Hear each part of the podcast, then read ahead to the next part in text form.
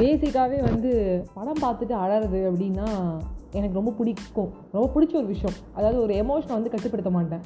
படம் பார்த்துட்டு அழுவேன், படம் பார்த்துட்டு எதாவது ஒன்று பெருசாக செய்யணும்னு நினைப்பேன், படம் பார்த்துட்டு வந்து கோபப்படுவேன், படம் பார்த்துட்டு வந்து ஷேர் பண்ணுவேன். அது வந்து ஒரு மூவிங்கிறது it's not a movie for me. மூவிங்கிறது வேர்ட் அப்படின்னு நினைக்கிறது மற்றவங்களாக இருந்தால் மூவிங்கிறது எனக்கு ஒரு எமோஷன் அப்படின்னு சொல்லலாம். வணக்கம் நண்பர்களே, நான் உங்கள் அஜய் வைஷ்ணவி நான் பேசிகிட்டு இருக்கேன். ரக்ஷாபந்தன் நான் ரீசெண்டாக பார்த்து அழுத ஒரு படம். அந்த படத்துக்கு அப்புறம் 2-3 படம் பார்த்துட்டேன். பட் அந்த படம் வந்து என்னோடய பக்கெட் லிஸ்ட்டில் ஒரு 1 வீக்கில் நான் பார்த்த ஒரு படம். அந்த படத்தை வந்து அக்ஷய்குமார் வந்து நடிச்சிருப்பார். அந்த படத்தை டேரக்ட் பண்ணது வந்து ஆனந்த் எல் ராய் அவர்கள். அவர் வந்து நல்லா நிறைய படங்கள் வந்து டேரக்ட் பண்ணியிருக்காரு. ரீசெண்டாக வந்து இன்னொரு படம் டேரக்ட் பண்ணது வந்து கலாட்டா கல்யாணம், தனுஷ் வச்சு பண்ணியிருப்பாரு. ரொம்ப காமெடியாக இருக்கும். ஸோ வந்து சம்டைம்ஸ் வந்து பார்த்திங்கன்னா ஒரு படத்தோட எண்டிங் வந்து கொஞ்சம் சோகமாகவும் இருக்கும். பட் ரக்ஷாபந்தன் படத்தை வந்து நான் சோகமாக எக்ஸ்பெக்ட் பண்ணாத ஒரு படம். காமிக்கல் காமெடின்னு போட்டதுனால தான் எடுத்து பார்க்க ஆரம்பிச்சு. ஒரு 1 hour 45 minutes தான். ஜஸ்ட் எனக்கெல்லாம் தூசு செம்ம என்ன சொல்ல, நான் ஒரு 24 hours ஒரு சீரீஸ் பார்ப்பேனா எனக்கு ஒரு 1.5 மணி நேரங்கிறது பெருசாகவே தெரியல. சட்டன் எடுத்து பார்க்க ஆரம்பித்தேன். ஃபஸ்ட்டு ஒரு 1 hour ரொம்ப ஜாலியாக போச்சு. ரக்ஷாபந்தன் கதையிலே தெரிஞ்சிருக்கும், டைட்டிலையும் தெரிஞ்சிருக்கும் நம்மளுடைய ஒரு விஷயம் என்ன அப்படின்னு கேட்டிங்கன்னா, ஒரு அண்ணன் 4 தங்கச்சி எப்படி வந்து கல்யாணம் பண்ணி கொடுக்குறான் அப்படின்னு.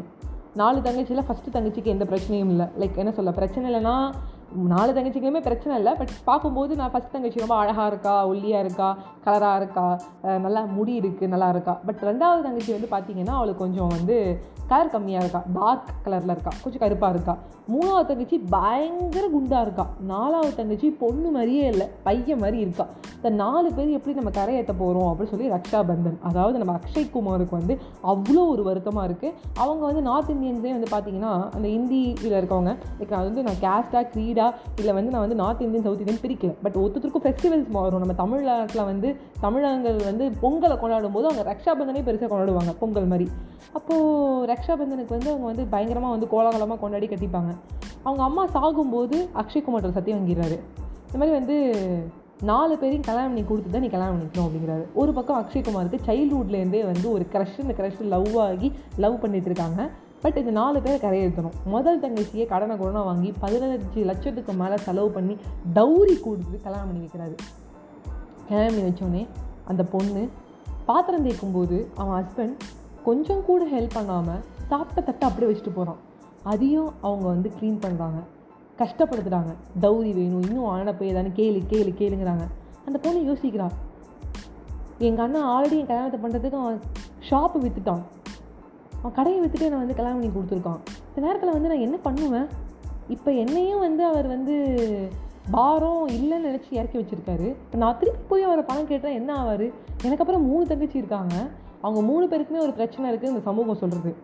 அந்த 3வது தங்கச்சி வந்து ரொம்ப குண்டாக இருப்பாள். ஆனால் அவள் சொல்லுவாள், I love my body, I love my body, நான் பாய் நீ கவலைப்படாத, ஐ லவ் மை பாடி அப்படின்பா. திருப்பி திருப்பி அவர் சொல்லும்போது நம்மளுக்கு ஒரு கடுப்பாக இருக்கும். ஏன்னா டயலாக் ரிப்பீட் பண்ணுவாங்க. But that's a thing, that's the attitude, the power of a positive attitude.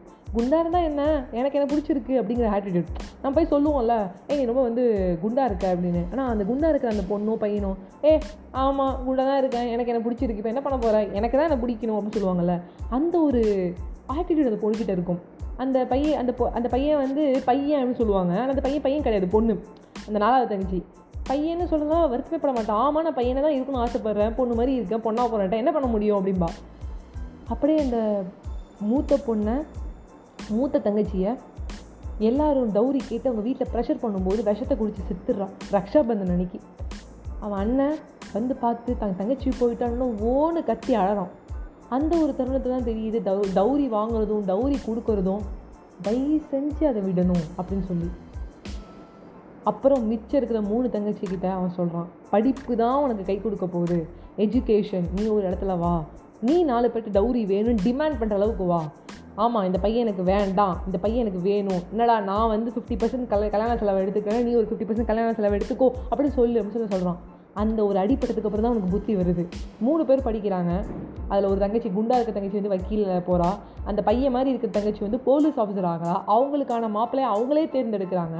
அவங்க 50% நீ வந்து ஷேர் எடுத்துக்கோங்கிறாங்க. அந்த டார்க் கலரில் இருக்கிற அந்த தங்கச்சி என்ன பண்ணுறான்னா, அவள் வந்து லவ் பண்ணி கல்யாணம் பண்ணிக்கும் போது ஒரு ரிஜிஸ்டர் ஆஃபீஸில் கல்யாணம் பண்ணிக்கிறான். நான் எதுக்கு மேலே கூட்டி எதுக்கு பெருசாக வந்து இது பண்ணணும், ஆனால் எனக்கு யாருன்னா இருக்கா, நீங்கள் 2 பேர் நம்ம கூட இருக்கிற நெய்பர்ஸில் 4 பேர் அவ்வளோதானே. என்னென்ன பெரியமா ஒன்று விட்ட பெரியமா தான் கூப்பிட்டுக்கிட்டாங்க. நம்ம யார் நல்லா இருக்கியா செத்தியான்னு கூட கேட்க மாட்டாங்க. அவங்களுக்கு எதுக்கு இன்வைட் பண்ணணும், வந்து சாப்பிட்டுட்டு எல்லாத்துக்கும் வர சொல்லிட்டு போவாங்கங்கிறா. படம் பார்த்தோன்னங்க அழுறேன். படத்தோட லாஸ்ட் ஒரு 30 minutes நான் அழுதுகிட்டே தான் இருக்கேன். கண்ணின் தண்ணி எப்படி தாரையே கொட்டுது எனக்கு. ஏன்னா அந்த இடத்துல ஒரு செகண்ட் நான் இருந்து பார்க்குறேன், நான் அக்ஷய்குமார் இடத்துல இருந்து பார்க்குறேன். ஐயோ இப்படி வந்து நம்ம வந்து கரையத்தை போகிறோங்கிற ஒரு இது அந்த பொண்ணோட இடத்துல இருந்து பார்க்குறேன். அப்பாடே அவள் ஒரு வார்த்தை கூட சொல்ல பாரு, இல்லை நான் வேணாண்ணே இவ்வளோ கஷ்டப்பட்டு வேணாண்ணே. ஏன்னா அதுக்கு வேறு வழி இல்லை. இன்னுமா அந்த பொண்ணை வீட்டில் வச்சிருக்கு 26 வயசு ஆகுது, 27 வயசுன்னு ப்ரெஷரில் கல்யாணம் பண்ணிக்கிறாங்க. அவளோட காசு இந்த படிப்பு இதை பற்றி எதுவுமே இல்லை, ஒரு ஏர்னிங் இல்லை அவளுக்கு. கல்யாணம் பண்ணிக்கிறான். நான் அந்த பொண்ணு இறந்ததுக்கப்புறம் அவங்க 3 தங்கச்சியும் புக் எடுக்கும்போது இந்த புக்கு ஃபுல்லாக தூசியாக இருக்குது. ஏன்னா ஒரு நினைவு தெரிஞ்ச நாள்லேருந்து இந்த புக்கை படிக்கிறதுக்கு நேரத்துலலாம் அக்ஷய்குமார் கல்யாணத்தை பற்றி மட்டும்தான் பேசிகிட்டு இருக்கான். அந்த பொண்ணுக்கு படிக்கணுங்கிற எண்ணமே கிடையாது. இவ்வளோ ஒரு கோபம், வெறி, அழுகை எல்லாமே சேர்ந்து ஒரு மிக்ஸ்டு எமோஷனாக இருக்கிற அந்த மூவி ரக்ஷாபந்தன். இந்த படத்தை நீங்கள் பார்ப்பீங்களா, பார்க்க மாட்டிங்களா? இல்லை இந்த கதையை தான் நீங்கள் சொல்லிட்டீங்கம்மா எதுக்குமா நான் பார்க்கணும்னு இருக்கலாம். பட் கதையை பார்க்குறது வேறு, கேட்குறது வேறு. பட் இதோட நிறையா கண்டென்ட் இருக்குது, நல்லா காமிக்கலாக இருக்கும். ஃபஸ்ட்டு ஒரு 1 hour வந்து போகிறதே தெரியாது நம்மளுக்கு, அந்த மாதிரி இருக்கும். தென் 1985 அந்த 1990s விஸ்ஸு அவர்கள் வந்து டௌரி கல்யாணம்னு ஒரு படம் எடுத்தாங்க. அந்த படத்தை வந்து டௌரி கல்யாணம், தங்கச்சி ஒரே ஒரு தங்கச்சி தான். இப்போ வந்து 4 தங்கச்சி, இப்போ ஒரே ஒரு தங்கச்சி தான். அப்போ அந்த பொண்ணை வந்து கல்யாணம் பண்ணி கொடுக்கறதுக்கு ரொம்ப கஷ்டப்படுவாங்க. அவங்க வந்து பக்கத்தில் வந்து ஒரு நல்ல மாமி வசதியாக இருப்பாங்க. அவங்ககிட்ட வந்து நெக்லஸ் புடவெல்லாம் இரவல் வாங்குவார். கஷ்டப்பட்டு ஒன்று ஒன்று பண்ணி இப்படி அந்த பொண்ணை கரையிடுவார். விஷயம்னா அந்த டௌரி கல்யாணத்தை நான் பார்த்துட்டே இருக்கும்போது எங்கள் அம்மாட்ட சொன்னேன்ம்மா, இந்த மாதிரிலாம் இப்போலாம் வந்து கஷ்டப்படுத்த மாட்டாங்கம்மா, நம்ம ஜென்ரேஷனில் அப்படியே இருக்குமா அப்படின்னா. ஏன்னா எங்கள் அம்மா வந்து ரொம்ப வந்து விசு மூவிஸ்லாம் நிறையா பார்ப்பாங்க. அப்புறம் வந்து எஸ்பி சேவரோட காமிக்கல்ஸ் பார்ப்பாங்க. நான் சொல்லுவேன், நீ 1990s இருந்துட்டியாம்மா, 10 வயசுலேயே நீ இருந்துட்டியா அப்படிமா நான். பட் அந்த படம்லாம் வந்து நல்லா ஸ்க்ரீன் பிளேலாம் இருக்கும், டயலாக்ஸ்லாம் இருக்கும், சிரிப்பாக இருக்கும். அதுவும் பார்த்திங்கன்னா டௌரி கல்யாணமும் ஒரு ஃபஸ்ட்டு ஒரு 1 hour பயங்கர சிரிப்பாக இருக்கும். நெக்ஸ்ட் ஒரு 1 hour தான் கொஞ்சம் கஷ்டமாக இருக்கும். ஏன்னா வந்து கல்யாணம் பண்ணிக்கிற அந்த கஷ்டங்கள் இருக்கும். அந்த படத்தில் பார்த்திங்கன்னா விஜயகாந்த் சார் இருப்பார், ஸ்ரீவித்யா மேம் இருப்பாங்க. டௌரி கல்யாணத்தில் விசு அவர்கள் ரொம்ப அழகாக டேரக்ட் பண்ணியிருப்பார். நான் அப்போ வந்து எங்கள் அம்மாட்ட நிஜமாலே சொன்னேன், இந்த படம் பார்த்து ஒரு குவாரண்டைனில் பார்த்துப்பேன். ஏன்னா நான் குவாரண்டைனில் வந்து அது ஒரு COVID-19 பேண்டமிக் சுச்சுவேஷன் வந்ததுக்கப்புறம் வீட்டில் நான் போட்டதுக்கப்புறம் வீட்டில் வந்து என்னை பிடிச்சி வச்சதுக்கப்புறம் நான் ஒரு படம் சொல்லுவேன், எங்கள் அப்பா ஒரு படம் சொல்லுவார், எங்கள் அம்மா ஒரு படம் சொல்லுவாங்க. அப்படி ஒவ்வொருத்தருக்கும் ஒரு டர்னு. பட் நான் வந்து வேறு லெவலில் வந்து ஒரு ஃபாரின் லெவலில் ஒரு மூவி எடுத்துகிட்டு வந்தால் எங்கள் அம்மா வந்து இன்றைக்கி வா இந்த விசு படத்தை பார்க்கலாம் அப்படின்பாங்க, மணல் கையில் பார்ப்போம் அப்படிம்பாங்க. எங்கள் அப்பா வந்து இன்னும் பஞ்சாகம், இன்னும் முன்னாடி போயிடுவார். மாட்டுக்கார வேலை படம் பார்த்துருக்கியா, எம்ஜிஆர் எப்படி தெரியுமா ஆடுவார், எப்படி தெரியுமா பண்ணுவார், மாட்டுக்கார வேலைன்னு பார்ப்பாங்க. ஸோ அப்படி வந்து ஒருத்தரும் ஒன்று ஒன்று பார்ப்போம்னு வச்சுக்கோங்களேன்.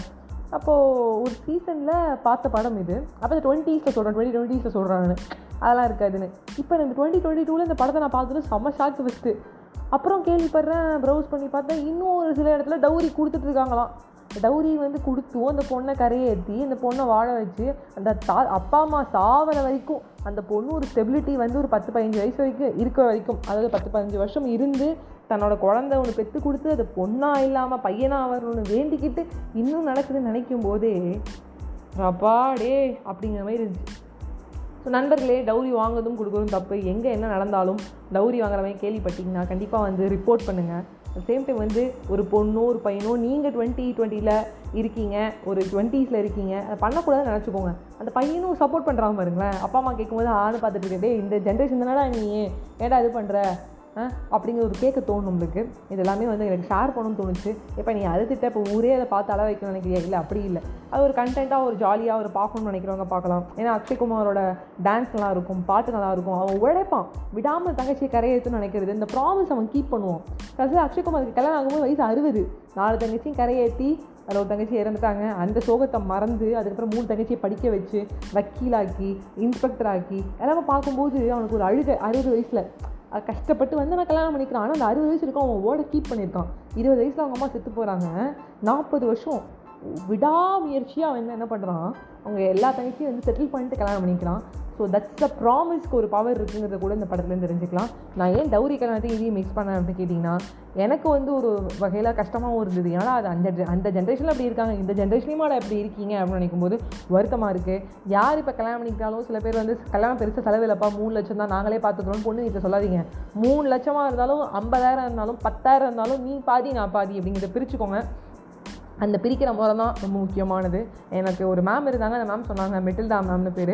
2 IAS ஆஃபீஸர் சாதாரண ஒரு ரிஜிஸ்டர் ஆஃபீஸில் போய் கல்யாணம் பண்ணிக்கிட்டாங்கன்னு. இந்த கல்யாணங்கிறது வந்து ஒரு 50-60 பேரை சந்தோஷப்படுத்தணுங்கிறதுக்காக இல்லை ஒரு 100 பேரை சந்தோஷப்படுத்தணுங்கிறதுக்காக 20 லட்சம் 30 லட்சம் கடை வாங்கிட்டு இருக்க முடியாது. அது சேம் டைம் அந்த கல்யாணத்தில் ப்ரீ வெட்டிங், போஸ்ட் வெட்டிங், அது இதுன்னு சொல்லி கரியாக்கிறது. வருஷம் கஷ்டப்பட்டு வருஷம் ஃபுல்லாக சேர்த்த ஒரு காசை ஒரு நாள் செலவழிக்காதீங்க. என்னங்கிறத பொறுமையாக பாருங்கள். இந்த வெட்டிங் அது அடுத்தவன் எனக்கு எப்படி நடக்குதோ அதே நம்மளுக்கு நடக்க முடியாது. ஆலியா பாட்டுக்கு ஒரு சாதாரண ஒரு பால்கனி நடந்துருச்சு, தீபிகா படுகோனுக்கு பெரிய ஒரு டெரஸில் நடக்காமல் ஒரு பெரிய மண்டபத்தில் நடந்தது. அதுவே வந்து பிரியங்கா சோப்ரா அவங்க ரிச்சுவல்ஸ் படியும் கல்யாணம் பண்ணிக்கிட்டு இவங்க ரிச்சுவல்ஸ் படியும் கல்யாணம் பண்ணிக்கிட்டா. சமந்தாவுக்கு 3 கேஸ்டாக 3 ரிலீஜனாக இல்லை 3 இது சொல்லாமல் 3 முறையில் வேறு வேறு லெவலில் அவங்களுக்கு கல்யாணம் நடந்தது. எல்லா மேரேஜும் எந்த ஹாப்பின்னு சொல்ல முடியாது. அட் சேம் டைம் எல்லா மேரேஜும் உங்களுக்கு கஷ்டத்தை கொடுக்கணும்னு சொல்ல முடியாது. எனவே கல்யாணம் அப்படிங்கிறது 2 மனம் ஒன்று சேருது. அது எப்படி பண்ணலாம், எப்படி நடத்திக்கலாங்கிறது நம்ம கையில் இருக்குது. டௌரி கொடுக்கலாமா வேணாங்கிறது நம்ம கையில் இருக்குது. அட் த சேம் டைம் பொறுமையாக இருக்கிறதும் நம்ம கையில் இருக்குது. வாழ்க்கையில் வந்து ஒரு என்ன சொல்ல ஒரு பெரிய லெவலில் சக்ஸஸ் ஆகிட்டு கல்யாணம் பண்ணிக்கிறதும் நம்ம கையில் இருக்குது. இல்லை நான் ஒரு டிகிரி படிச்சுட்டேன் எனக்கு வேணான்னு சொல்லி கல்யாணம் பண்ணிக்கிறதும் உங்கள் கையில் இருக்குதுன்னு சொல்லி உங்ககிட்ட விடைபெறுவது உங்கள் ஃப்ரெண்ட் ஆர்ஜே வைஷ்ணவி. டௌரிக்கு நோ, டௌரி கல்யாணமே வேணாம். அட் சேம் டைம் வந்து ரக்ஷாபந்தன் கண்டிப்பாக பாருங்கள். Bye friends.